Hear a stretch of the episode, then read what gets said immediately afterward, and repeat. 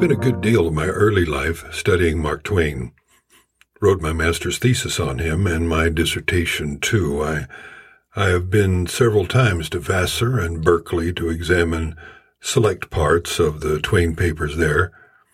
It's always uniquely thrilling to hold pages that you know Twain himself held a century before.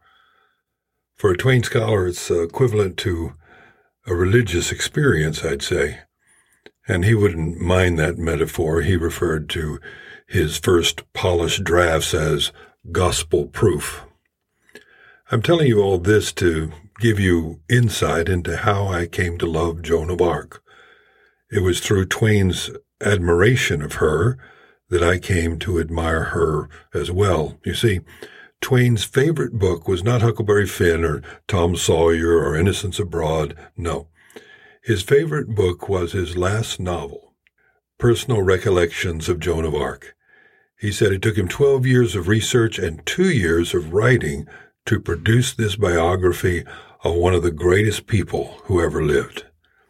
So I read that book shortly before starting my dissertation, and his worship of her was contagious. I loved the book, but found it surprising.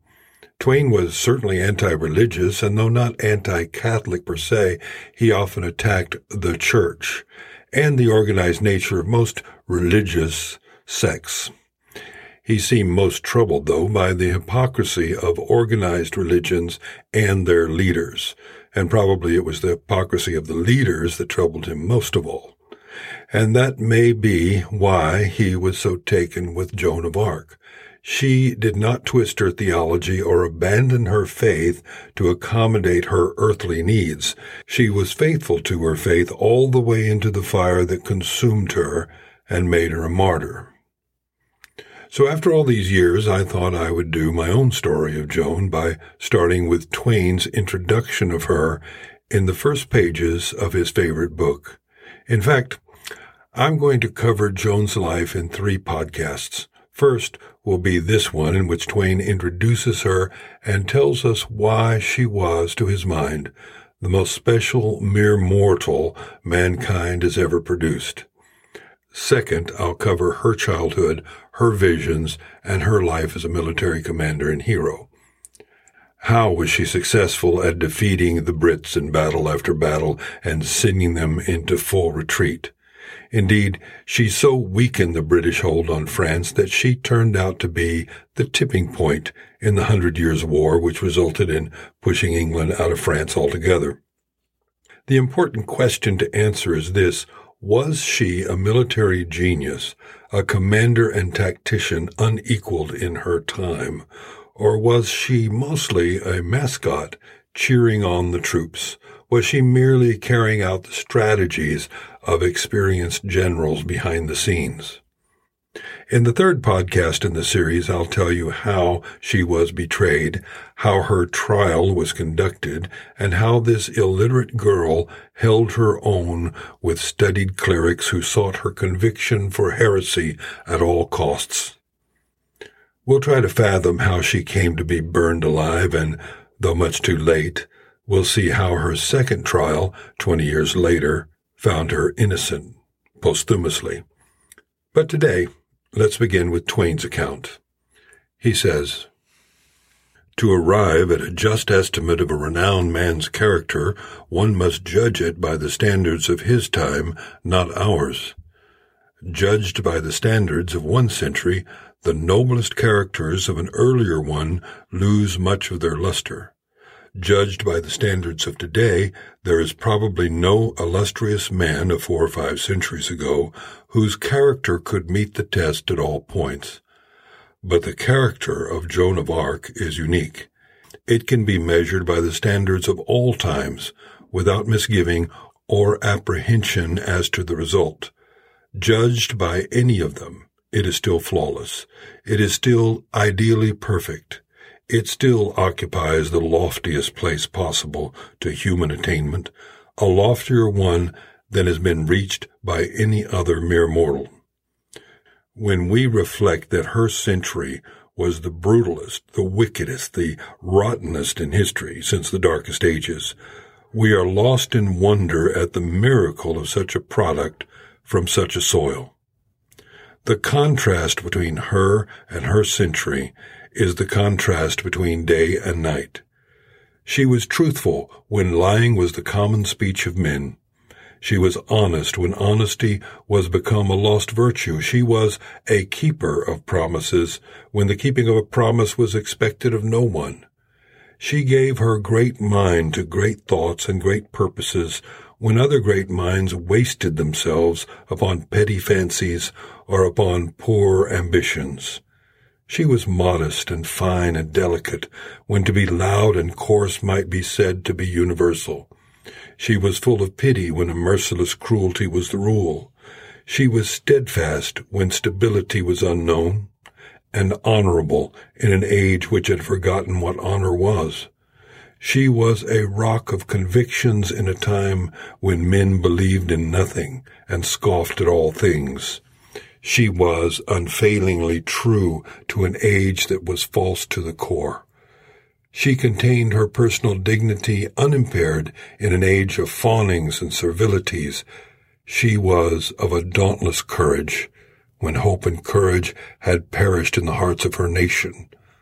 She was spotlessly pure in mind and body when society in the highest places was foul in both. She was all these things in an age when crime was the common business of lords and princes, and when the highest personages in Christendom were able to astonish even that infamous era and make it stand aghast at the spectacle of their atrocious lives black with unimaginable treacheries, butcheries, and bestialities. She was perhaps the only entirely unselfish person whose name has a place in profane history. No vestige or suggestion of self-seeking can be found in any word or deed of hers. When she had rescued her king from his vagabondage and set his crown upon his head, she was offered rewards and honors, but she refused them all, and would take nothing. All she would take for herself, if the king would grant it, was leave to go back to her village home and tend her sheep again, and feel her mother's arms about her, and be her housemaid and her helper. The selfishness of this unspoiled general of victorious armies, companion of princes, and idol of an applauding and grateful nation, reached but that far, and no farther.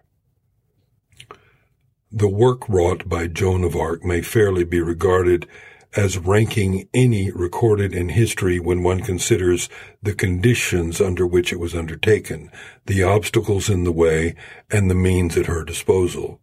Caesar carried conquest far, but he did it with the trained and confident veterans of Rome, and was a trained soldier himself. And Napoleon swept away the disciplined armies of Europe, but he was also a trained soldier, and he began his work with patriot battalions inflamed and inspired by the miracle working new breath of liberty breathed upon them by the revolution. Eager young apprentices to the splendid trade of war, not old and broken men at arms, despairing survivors of an age long accumulation of monotonous defeats, but Joan of Arc, a mere child in years, ignorant, unlettered, a poor village girl, unknown and without influence, found a great nation lying in chains, helpless and hopeless under an alien domination, its treasury bankrupt, its soldiers disheartened and dispersed, all spirit torpid, all courage dead in the hearts of the people through long years of foreign and domestic outrage and oppression. Their king cowed, resigned to its fate, and preparing to fly the country. And she laid her hand upon this nation, this corpse, and it rose and followed her. She led it from victory to victory. She turned back the tide of the Hundred Years' War. She fatally crippled the English power and died with the earned title of Deliverer of France, which she bears to this day. And for all reward, the French king whom she had crowned stood supine and indifferent, while French priests took the noble child, the most innocent, the most lovely, the most adorable the ages have produced, and burned her alive at the stake. So that is Twain's introduction to his book, Joan of Arc. Next week, we will look at her childhood and her military campaigns.